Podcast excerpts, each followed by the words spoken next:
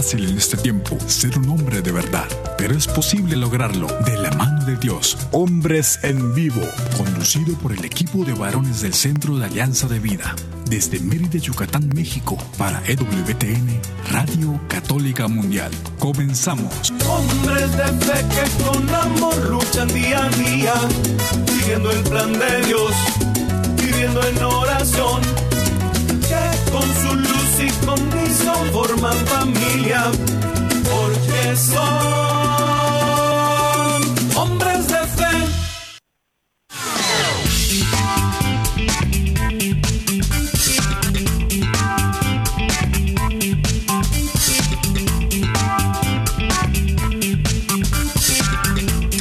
¿Qué tal amigos? Muy, muy buenas tardes. Bienvenidos a una emisión más de este, su programa Hombres en Vivo. Les saluda con mucho gusto su amigo y servidor Juan Carlos Valderas, que a nombre del equipo de varones de Alianza de Vida tenemos el enorme privilegio de llevar hasta ustedes este programa. Saludo con mucho gusto, como cada jueves, como cada tarde.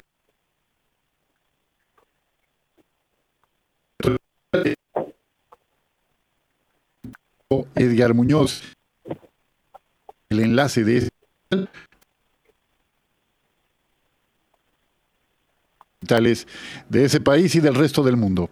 Y aquí en Mérida, Yucatán, saludo con mucho gusto a César Carreño, aquí quien es el operador y que hace posible que esta señal llegue justamente hasta eh, los cuarteles de EWTN y todo este ciclo se complemente. Así que, pues esta tarde de verdad sentimos mucho, mucho eh, gusto de poder estar nuevamente con ustedes. Si están en casa, si están en el trayecto de el trabajo a casa o de casa al trabajo o donde quiera que se encuentren y nos sintonicen, pues estamos de verdad muy contentos de esta posibilidad de reencontrarnos. Para este ciclo, para que este ciclo se complemente, para que este ciclo de la comunicación sea redondo, pues les ponemos a su disposición el teléfono siguiente desde los Estados Unidos. Marque 1-866-398-6377. 1863 perdón, 1866-398-6377. Y fuera de los Estados Unidos, marcando 1-205-271-2976. También les invitamos a visitar nuestra página www.alianzadevida.com y ponemos a su disposición el correo electrónico siguiente alianzadevidamx@gmail.com.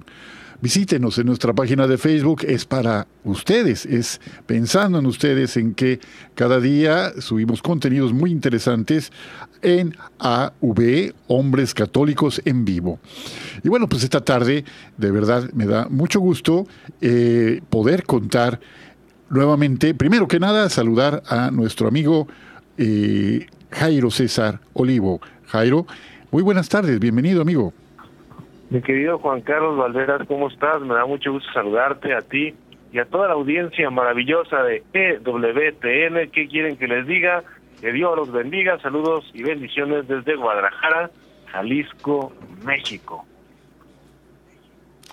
Qué gusto escucharte otra vez, Jairo, qué alegría y bueno, pues con mucha enjundia, con mucho ánimo, qué bueno, qué bueno, como, como, corresponde para este programa de esta tarde, qué alegría. Mandamos un saludo muy caluroso a Omar Aguilar, nuestro compañero de trabajo en esta mesa cada jueves. En esta ocasión, pues él, por compromisos previos, pues simplemente nos acompañará en espíritu y desde aquí le mandamos un fuerte abrazo, un saludo muy cariñoso a Omar Aguilar que semana a semana se hace presente aquí en este espacio a través de los micrófonos de EWTN Radio Católica Mundial. Pues Jairo, qué gusto, qué alegría este, volver a saber de ti y que no habíamos coincidido por una cosa o por otra, ¿no? Pero qué alegría, qué alegría. ¿Cómo te está yendo por allá en Guadalajara, la perla de Occidente de este país? Pues mira, muy contento, gracias a Dios, con, pues hay, hay de todo, ¿verdad? Yo digo que a veces ya ya es el friador, el friador el que nos da, aunque poquito frío y poquito calor. Pero contentos, estuve de misiones, estuve al norte de Jalisco, estuve una semana de misiones, fue una experiencia maravillosa de mi vida, fue una experiencia muy decisiva, muy confrontante, pero bueno, siempre me encanta estar con los niños, me encanta estar con los adolescentes, con las señoras, señores, construir el reino de Dios, ¿verdad? A partir de las realidades que nos tocan vivir y poder aportar a esa realidad con lo más importante que tenemos, que es nuestra fe. Nuestra fe, es lo que hace la diferencia. Es una visión, un nuevo conocimiento, el fruto de un gran encuentro. Nuestra fe es nuestra victoria. Entonces, después de eso, pues ya estando aquí en Guadalajara, este, tuve un problema con mi línea telefónica, pero no hay nada que no se arregle con paciencia y con amor. Pero aquí estamos de nuevo compartiendo con la audiencia maravillosa de WTN. Muchas gracias a Dios por eso y de verdad qué gusto que este, este testimonio pues renueva nuestra fe, renueva nuestra esperanza. Fíjate que la palabra misión, que significa envío, pues demanda de quien es enviado una disposición completa de entregarse, de darse, ¿no? Hay una canción muy hermosa que se cantaba, eh, era muy popular hace, hace muchos años, mis papás la cantaban mucho, ¿no? Eh, ya esa canción desafortunadamente ya no la he escuchado hace mucho tiempo, pero decía la letra, amar es entregarse, olvidándose de sí, buscando lo que al otro pueda ser feliz. Y luego decía el estribillo, qué lindo es vivir, para amar, qué hermoso es vivir, para dar dar alegría y felicidad, darse uno mismo, eso es amar, ¿no? Esa, esa parte, cuando uno regresa de misiones, particularmente en esta época, no únicamente, pero particularmente en Semana Santa, eh, que es una experiencia, como tú dices, muy hermosa, eh, uno descubre algo, Jairo, creo que coincidiremos en esto, que hemos recibido mucho más de aquello que damos. ¿Qué te digo, Juan Carlos?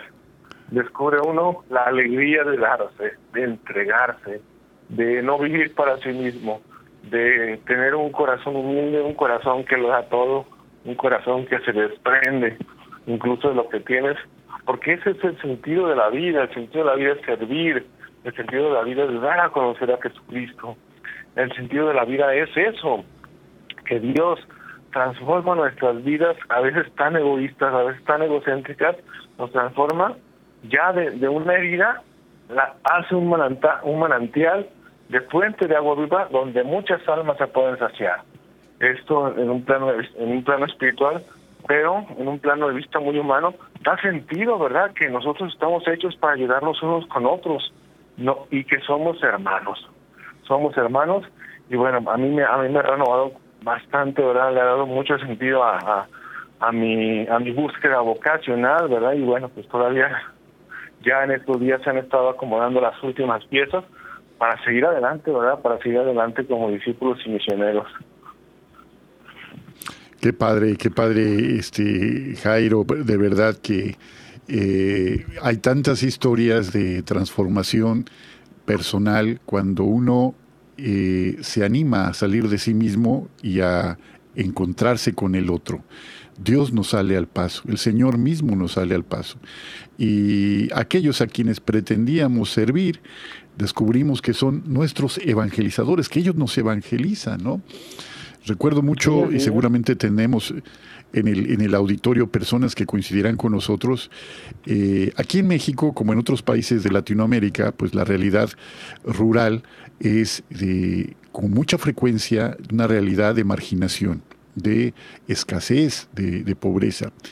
Sin embargo, eh, dentro de esa pobreza, dentro de esa marginalidad, la gente que no recibe en, en, ese, momento tan especial en que podemos ir de misiones y estar y compartir la vida en este breve tiempo ¿no? de, pues, de domingo de Ramos a domingo de resurrección, habitualmente es el periodo en que se misiona aquí en México, eh, en esta etapa, eh, pues, ¿qué, ¿qué escuchamos al regresar? No, pues que la familia tenía solamente una gallinita para, para que ellos comieran, la prepararon con mucho esmero, con mucho cariño, y cuando nos les tocaba a ellos recibirnos en su casa, ese alimento lo destinaron prácticamente para nosotros, para los misioneros.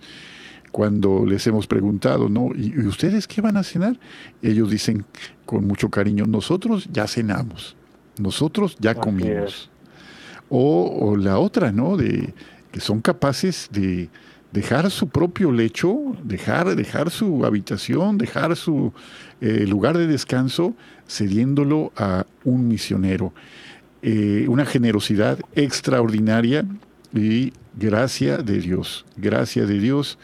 Y me da mucho gusto que nos compartas esto.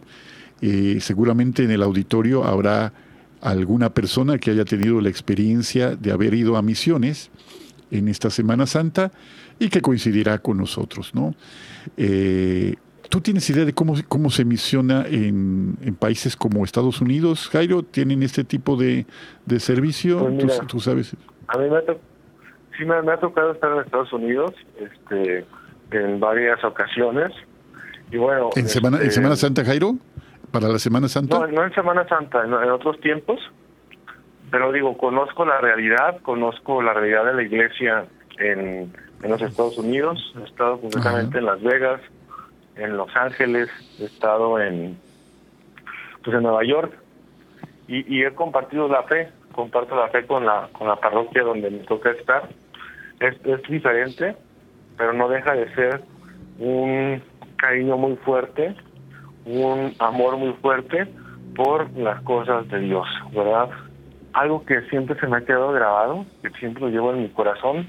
Cuando me tocó estar en Los Ángeles, una persona se me acercó y me, y me, sé, no sé, me dio, me dio confianza, no me conocía y me empezó a preguntar cosas de Dios. Entonces me decía que ella se estaba divorciando, que ella estaba divorciando, se había divorciado y que estaba con otra pareja, que no le encontraba sentido a su vida. Y le dije, mire, la vida, la vida le va a dar sentido únicamente cuando usted encuentre a Dios. Cuando nosotros encontramos a Dios y descubrimos el plan maravilloso que Él tiene, cuando descubrimos su amor por nosotros y que para llegar a ese amor tenemos que despojarnos de todo aquello que nos impide recibir su amor, o sea, tenemos que darle espacio a su propuesta del reino, es así como vamos empezando a darle sentido a nuestra vida. Orden, limpieza, eh, sanación de vidas, orden de nuestros pensamientos, y también, una vez que se sana, el poder también ayudar a los demás. De esta manera nosotros vamos a ir pudiendo salir de situaciones tan terribles, situaciones tan dolorosas, situaciones que no lastiman. Porque también ya me había comentado que tenía un, hijo y que ese hijo pues ya estaba recibiendo agresión de, de, la, de parte de la otra pareja. Estas situaciones tan difíciles son las que las que a veces permean a nuestra sociedad, en Estados Unidos o en México.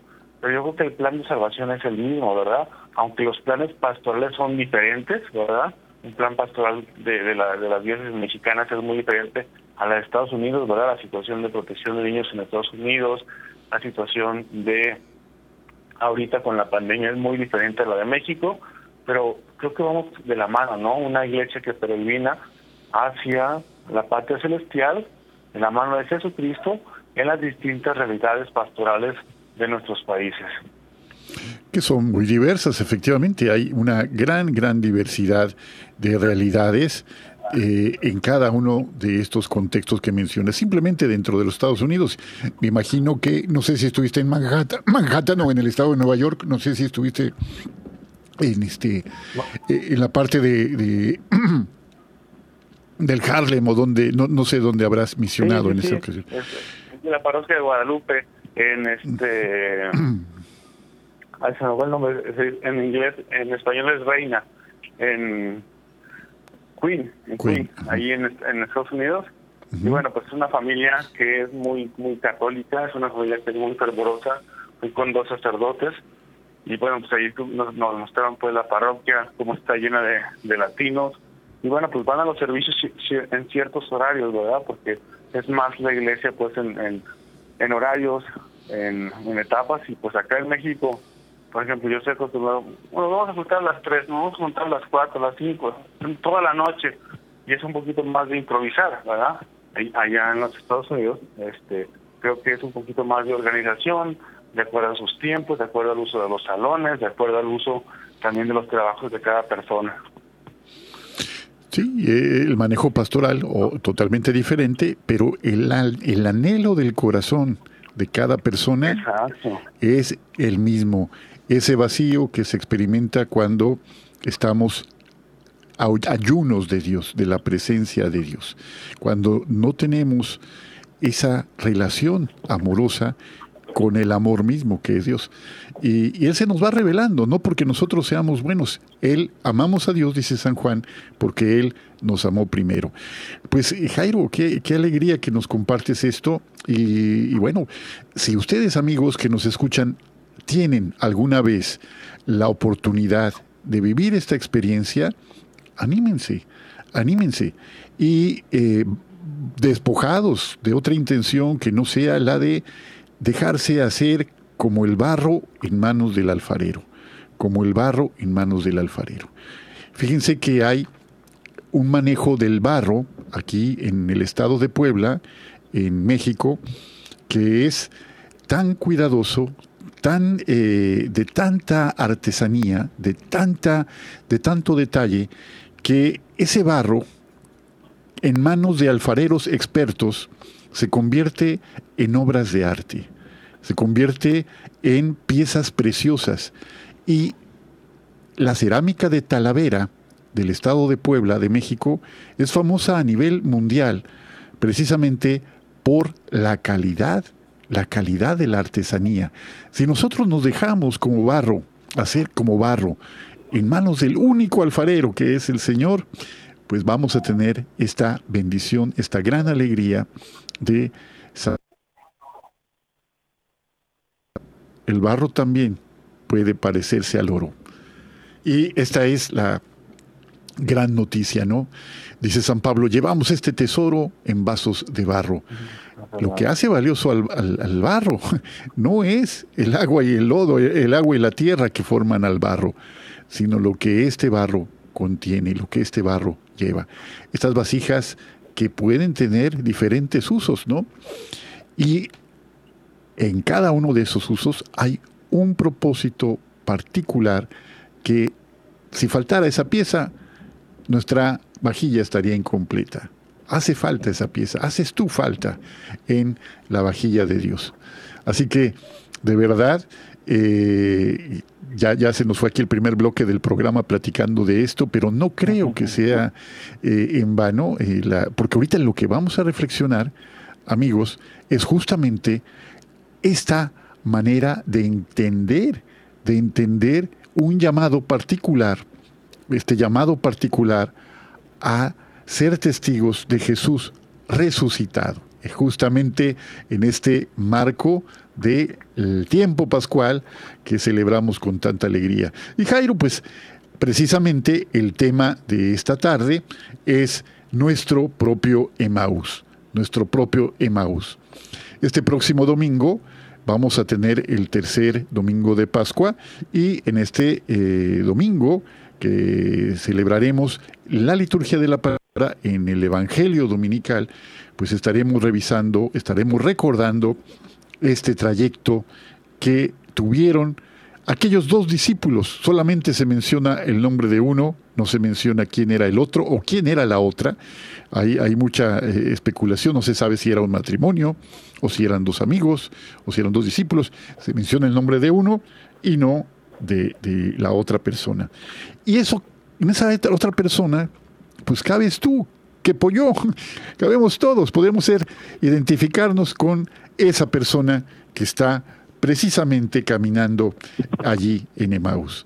A mí me gustaría mucho, Jairo, eh, que recordáramos, que recordáramos en este ratito, antes de entrar a comentar este pasaje del Evangelio, que recordáramos esta lectura, esta parte del Evangelio de Lucas, para que quien no haya eh, conocido esta, esta historia pueda ubicarla y pueda saber a qué nos estamos refiriendo. Pero me parece que estamos a puntito ya, muy cerca del primer corte. Y si te parece bien, irlo preparando en el corte, Jairo, para que nos compartas el pasaje, el pasaje de los discípulos de Emaús en esta narración que Lucas, este evangelista que presenta con tanta cercanía al Señor y con tanta, eh, de una manera tan detallada, el reportero de Dios, le dicen algunos, porque va y entrevista a Nuestra Señora, va y anota que y María guardaba todas estas cosas en su corazón, ¿no? Y va haciendo cuenta de todas las cosas que el Señor hizo desde que era chiquito hasta que resucitó. Claro que hay una parte, sabemos, desde los 12 años hasta el inicio de su vida pública, que es la, una parte que no se conoce. Pero al margen de eso, encontramos en Lucas un verdadero reportero de Dios. Pues amigos, vamos a un primer corte. Sigan con nosotros. Estamos en su programa Hombres en Vivo. Sé fuerte y valiente. No te rindas. Regresamos en un momento.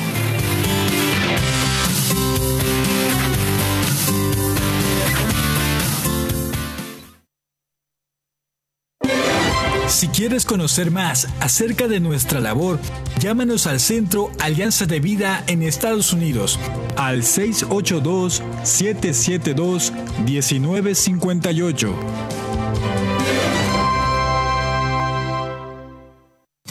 Mi familia y yo serviremos al Señor, según dice la Biblia. Sigue con nosotros.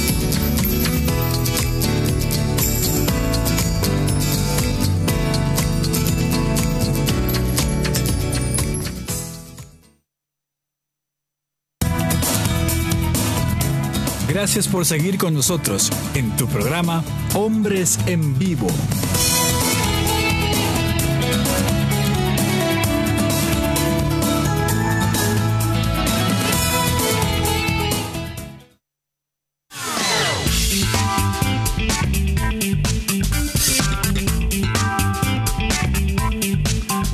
Ya estamos de vuelta en este segundo segmento de su programa Hombres en Vivo. Estamos conversando, Jairo César Olivo y un servidor, Juan Carlos Valderas, sobre nuestro camino, nuestro propio Emaús. Y vamos a escuchar, eh, Jairo, si ya lo tienes, me imagino que ya que tú siempre tienes a la mano todo, por favor, no sé cómo le haces, pero bueno, eh, eres un muy hábil eh, gestor de todas estas cosas. Escuchamos, por favor, este fragmento de la palabra, Jairo. Habla, Señor. Que tu siervo escucha tomado del Evangelista San Lucas en el capítulo 24, versículo 13. Aquel mismo día, dos de ellos iban a un pequeño pueblo llamado Emmaus, que está a unos 10 kilómetros de Jerusalén. En el camino conversaban sobre todo lo sucedido. Mientras conversaban y discutían, Jesús en persona los alcanzó y se puso a caminar con ellos. Pero ellos tenían los ojos incapacitados para reconocerlo. Él les preguntó, de que van conversando por el camino. Ellos se detuvieron con rostro afligido y uno de ellos, llamado Cleopas, le dijo, ¿eres tú el único forastero en Jerusalén que desconoce lo que ha sucedido allí estos días? Jesús preguntó, ¿qué cosa? Le contestaron, lo de Jesús de Nazaret, que era un profeta poderoso en obras y palabras ante Dios y ante todo el pueblo. Los sumos sacerdotes y nuestros jefes lo entregaron para que lo condenaran a muerte y lo crucificaron. Nosotros esperábamos que él fuera libertador de Israel, pero ya hace tres días que sucedió todo esto. Es verdad que unas mujeres de nuestro grupo nos han desconcertado. Ellas fueron de madrugada al sepulcro y al no encontrar el cadáver volvieron diciendo que se les había aparecido en unos ángeles asegurándoles que él está vivo. También algunos de los nuestros fueron al sepulcro y encontraron todo como habían con todas las mujeres, pero a él no lo vieron. Jesús les dijo, qué duros de entendimiento, ¿cómo les cuesta creer lo que dijeron los profetas? ¿No tenía que padecer eso el Mesías para entrar en su gloria? Y comenzando por Moisés y siguiendo por todos los profetas, les explicó lo que en toda la escritura se refería a él. Se acercaban al pueblo a donde se dirigían y él hizo demanda de que iba de que iba a seguir adelante. Pero ellos le insistieron, quédate con nosotros, que se hace tarde y el día se acaba. Entró para quedarse con ellos, y mientras estaba con ellos a la mesa tomó el pan, lo bendijo, lo partió y se lo dio. Entonces se les abrieron los ojos y lo reconocieron, pero él desapareció de su vista. Se dijeron uno al otro, no sentíamos arder nuestro corazón mientras nos hablaba por el camino y nos explicaba las escrituras. Se levantaron al instante, volvieron a Jerusalén y encontraron a los once con los demás compañeros que afirmaban, realmente ha resucitado el Señor y se ha aparecido a Simón. Ellos, por su parte, contaron lo que les había sucedido en el camino y cómo lo habían reconocido al partir el pan. Palabra del Señor. Gloria a ti, Señor Jesús. Qué pasaje tan hermoso, qué pasaje tan profundo, cuántas enseñanzas, cuántas eh, aprendizajes, cuántos aprendizajes podemos llevar a nuestra vida. No únicamente es algo que podamos llevar a nuestro intelecto, algo que podamos discurrir, sino Jairo es, es una enseñanza en cada momento, en cada partecita, en cada versículo, encontramos una gran riqueza de estos dos discípulos que encuentran a Jesús. Eh, primero, una, sí, una experiencia, una experiencia muy, muy fuerte que compartimos, hemos compartido en algún momento, creo que todos nosotros, en este año de confinamiento, en este año de pandemia, Jairo, que ya vamos más de un año, ya, ya, ya superó el año, ya somos, estamos en el mes número 13 de la pandemia, del confinamiento en América.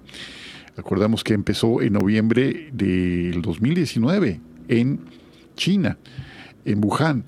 Eh, y allá ya terminó todo, afortunadamente, pero el resto del mundo sigue con este esquema de confinamiento en un grado mayor o menor.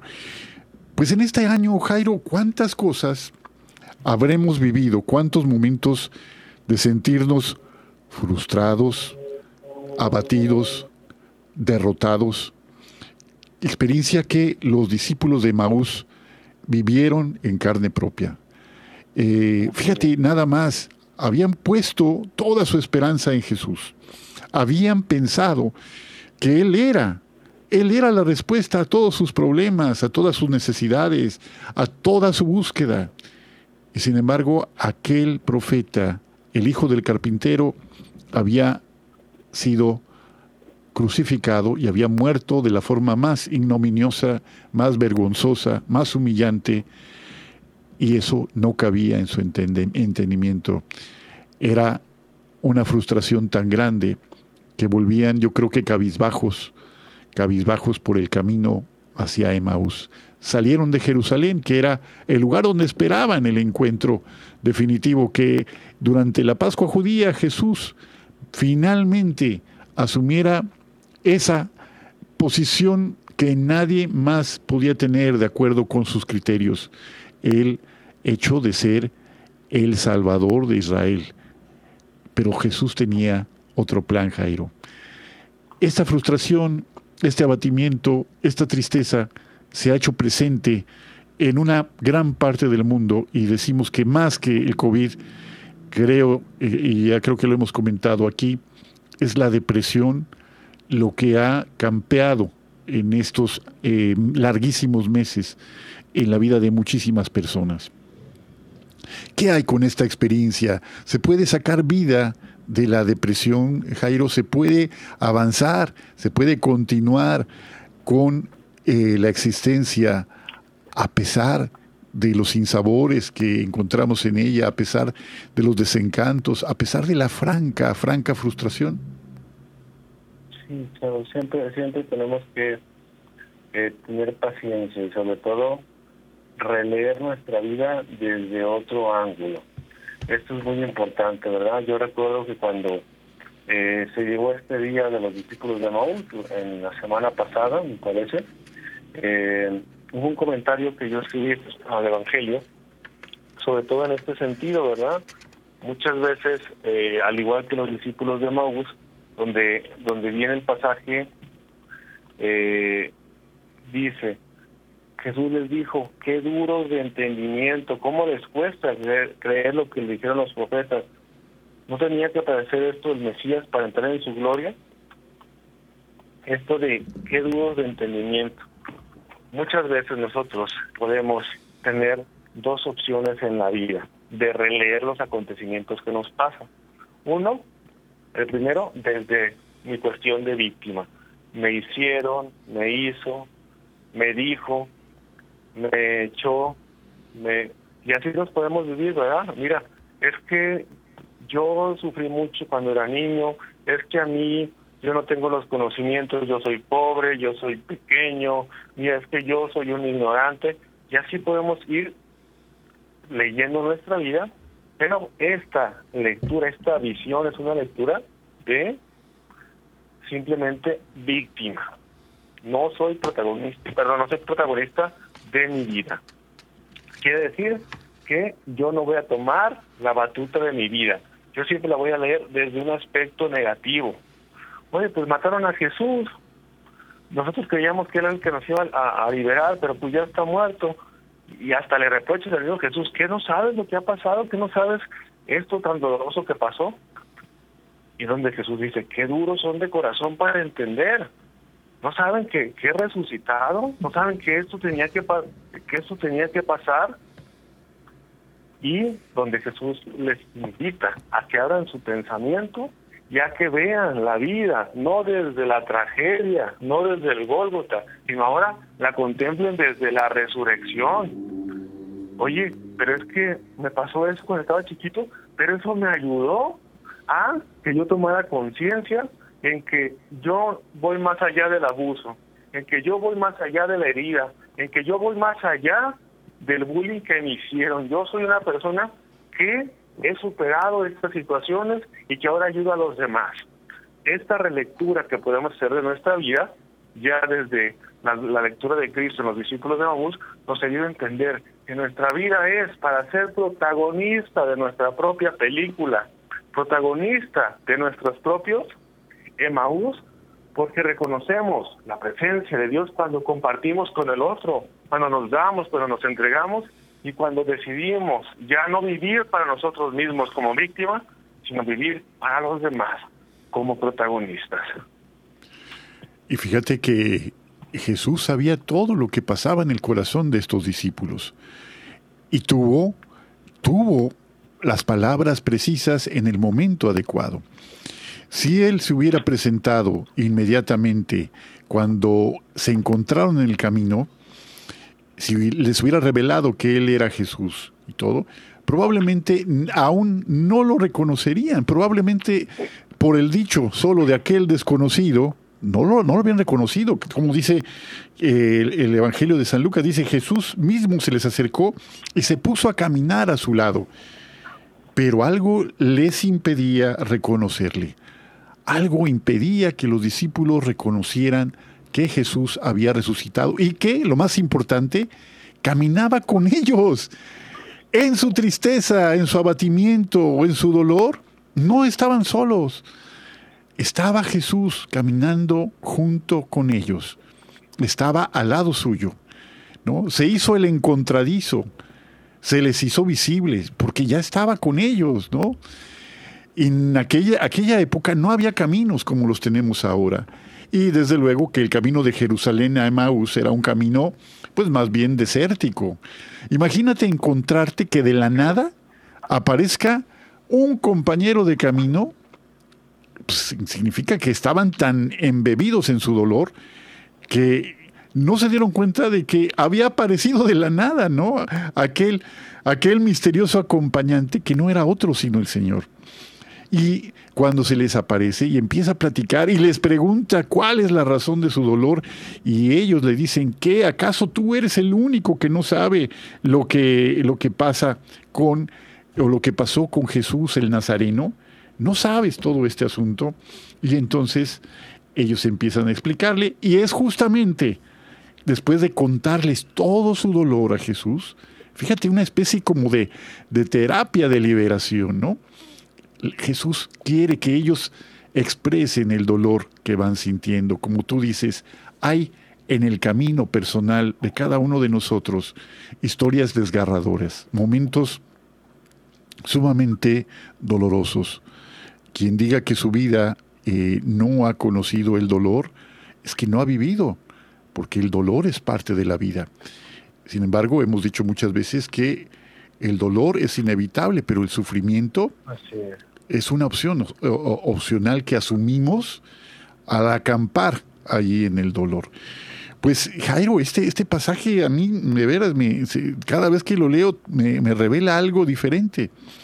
Cuando Jesús ve el momento, ya les es capaz de hacerles ver que son lo que dice, lo que tú comentas, son duros de entender, no entienden que todo eso debía de pasar para que el Cristo fuera glorificado finalmente.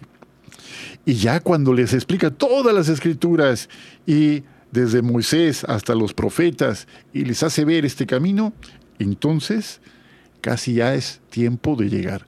Fíjate Jairo, eran más o menos 10 kilómetros eh, de distancia eh, en la Biblia que yo tengo dice 12 kilómetros, pues dependiendo ahí del de, traductor, tomó alguna medida diferente. Dependiendo del guarache. sí, dependiendo de eso seguramente. Pero fíjate lo que va a pasar ahorita, ¿no? Fíjate, a mí lo, lo asombroso, iban, iban, el camino de ida se les hacía largo, esos 10 kilómetros pesadísimos, así, interminables, ¿no? Al grado de que ya casi era de noche, se estaba haciendo de noche, y cuando aquel hombre misterioso, que ni siquiera, al que ni siquiera le han preguntado su nombre, al que ni siquiera le han preguntado su nombre, hace ademán de seguir su camino, ellos le dicen, quédate con nosotros, porque se está haciendo de noche.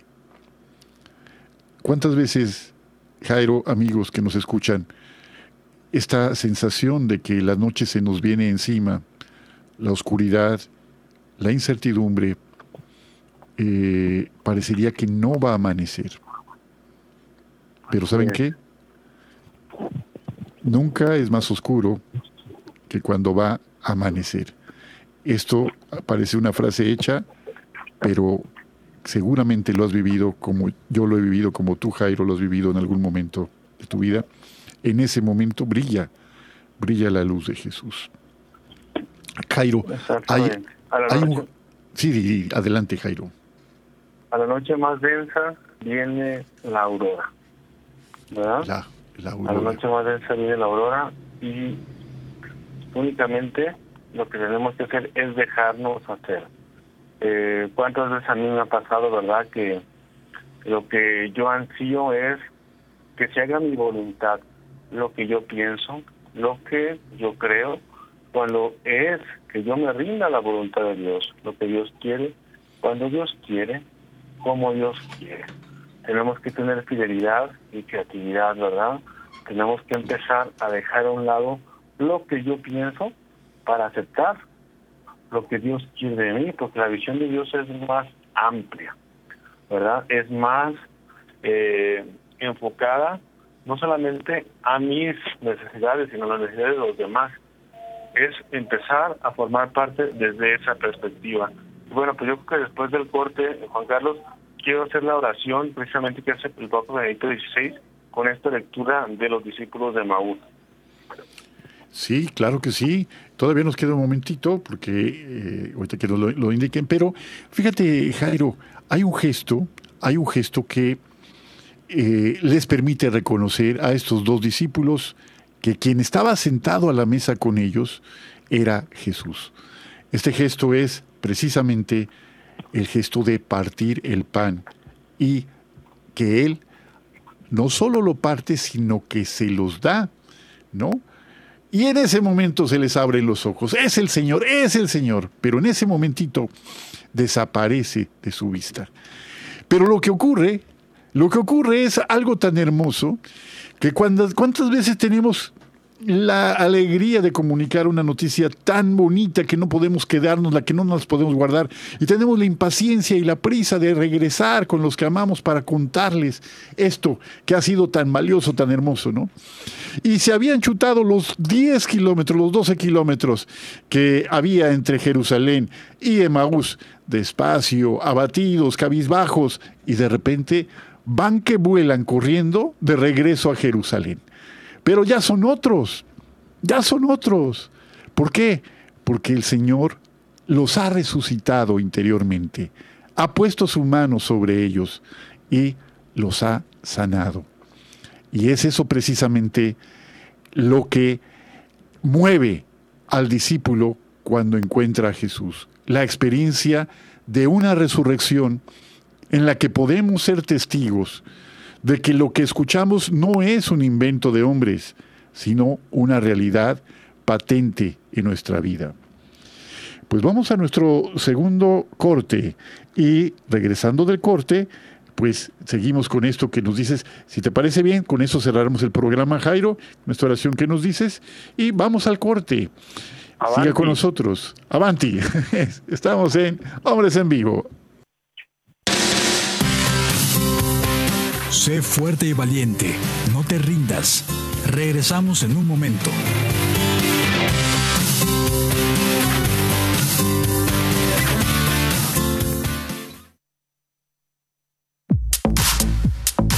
Llámanos desde Estados Unidos al 1-866-398-6377 y desde cualquier parte del mundo al 1-205-271-2976.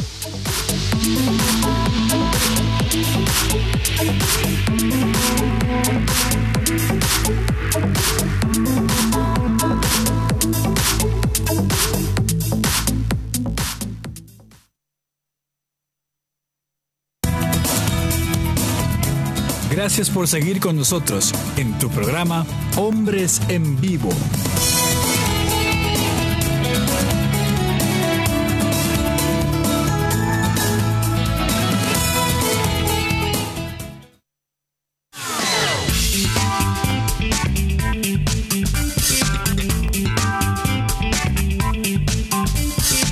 Bueno amigos, pues ya estamos de vuelta en este tercer y último segmento de nuestro programa de esta tarde, Hombres en Vivo.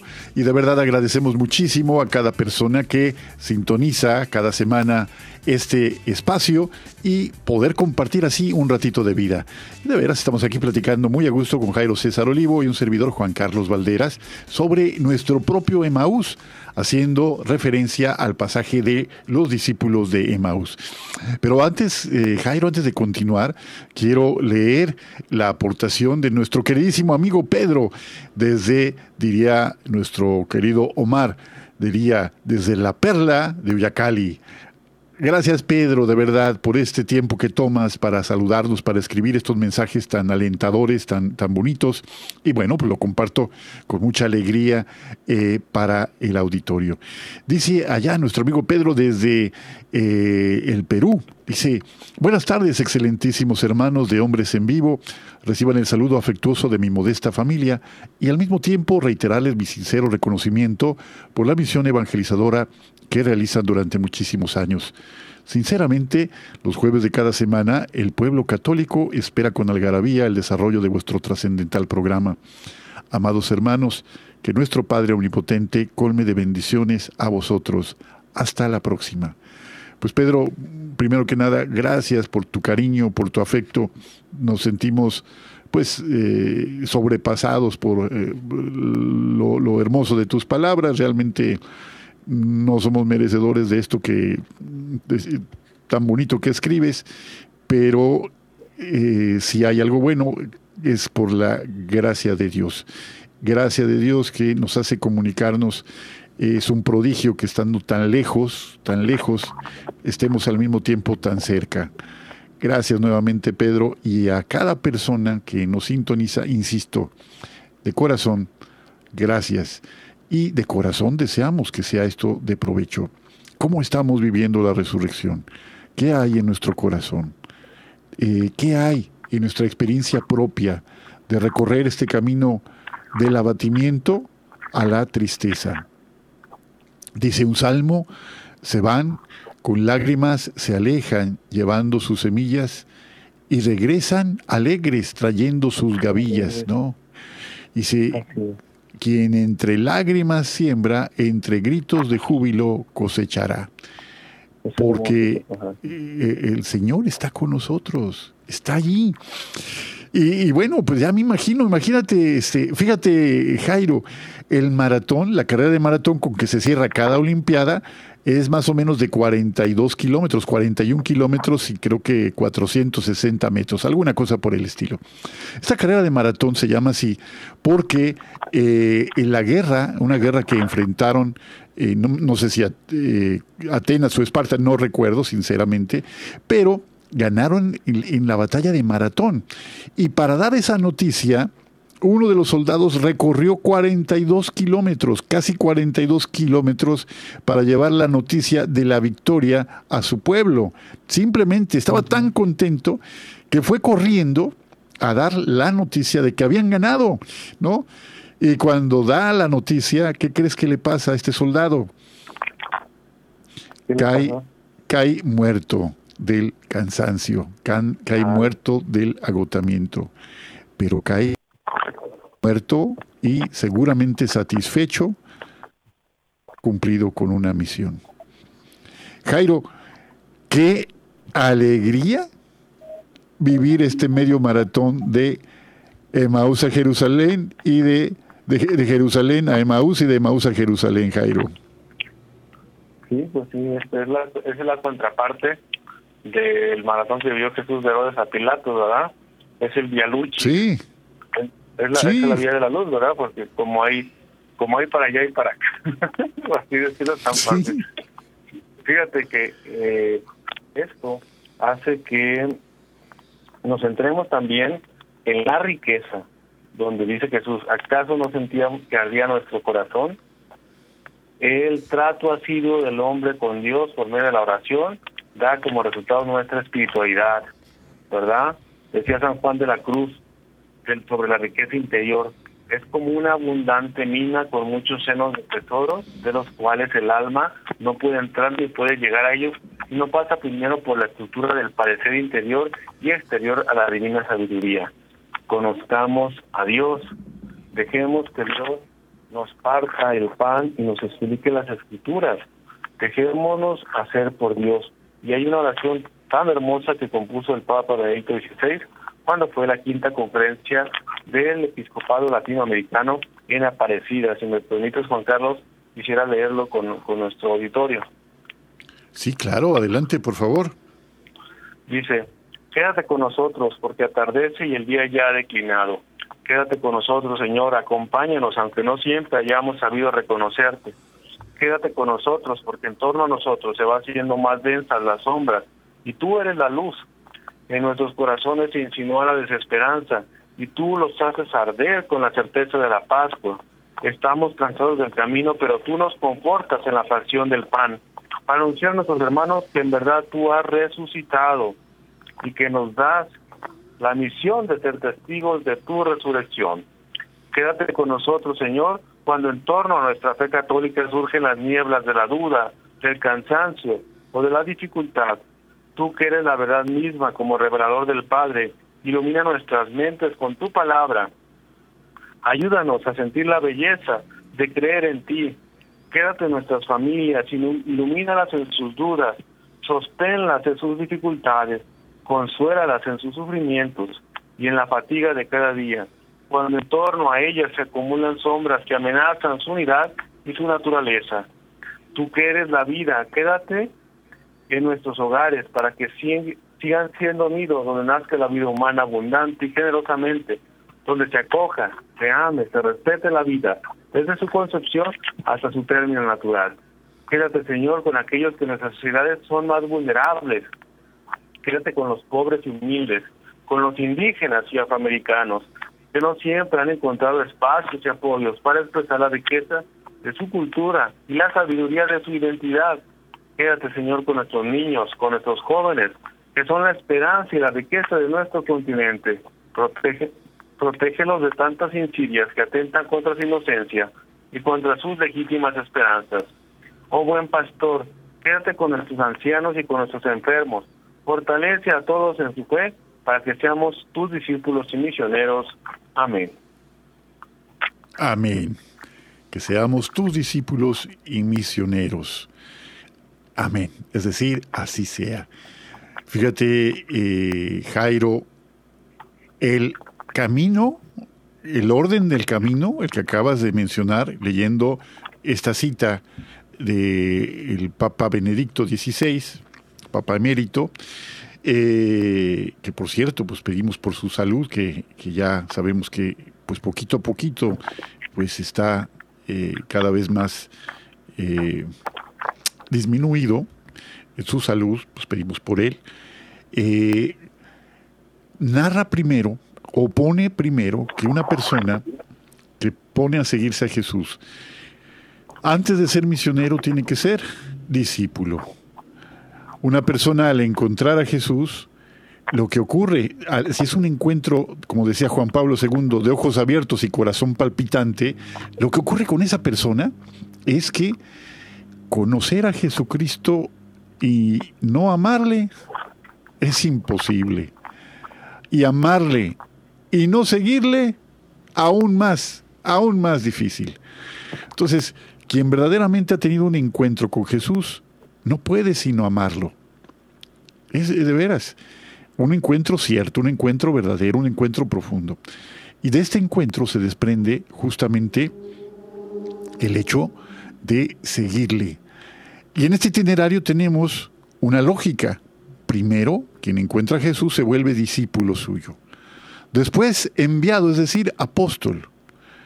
Después de ser discípulo y apóstol, la tarea es crecer en estatura hasta llegar a la talla adulta de Cristo y decir junto con Pablo, ya no soy yo, sino es Cristo quien vive en mí. Y no por vanidad, y no por soberbia, y no por dárselas a uno de que es mejor de lo que es, sino por reconocer que la acción de Dios en nuestra vida no ha sido en vano, que nos hemos dejado hacer. No reconocemos en camino. Nadie puede decir que ya llegó a la meta mientras esté vivo. Ojalá que el día que el Señor nos llame a su presencia, ese día hayamos sido completamente fieles a este llamado suyo. Y Jairo, pues palabras finales, ya estamos ya en la recta final de nuestro programa. Un pensamiento final, amigo. Miren, hagamos de nuestra vida siempre un encuentro fecundo con Dios no permitamos que las cosas negativas que nos suceden, que las situaciones que aparentemente son oscuridad, sean las que determinen nuestra vida. Siempre tengamos paciencia, pidámosle a Dios que nos dé una mirada optimista frente a las situaciones que nos pasan para poder salir adelante de las situaciones que nos suceden. Las mentes cerradas son como paraguas cerrados, ¿verdad?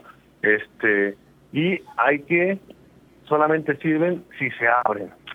Entonces así podremos nosotros tener un pensamiento propio y podremos darnos cuenta de que nos podemos librar de todo aquello que nos cae y empezar a pensar con una mirada, con una, con un pensamiento optimista, a ver con una mirada limpia, a sentir con un corazón transparente. Aprovechemos lo que nos sucede y recuerden que no hay personas malas, no hay personas malas, solamente hay malas decisiones. Vuelvo a repetir, no hay personas malas, hay malas decisiones. Relean su vida a partir del encuentro de Maus y vamos en verdad a disfrutar nuestra vida como Dios quiere que la disfrutemos. Muchísimas gracias Jairo.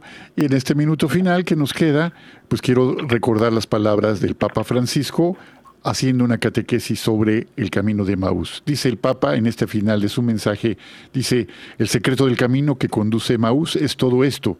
También a través de las apariencias contrarias, nosotros continuamos siendo amados y Dios no dejará jamás de querernos mucho.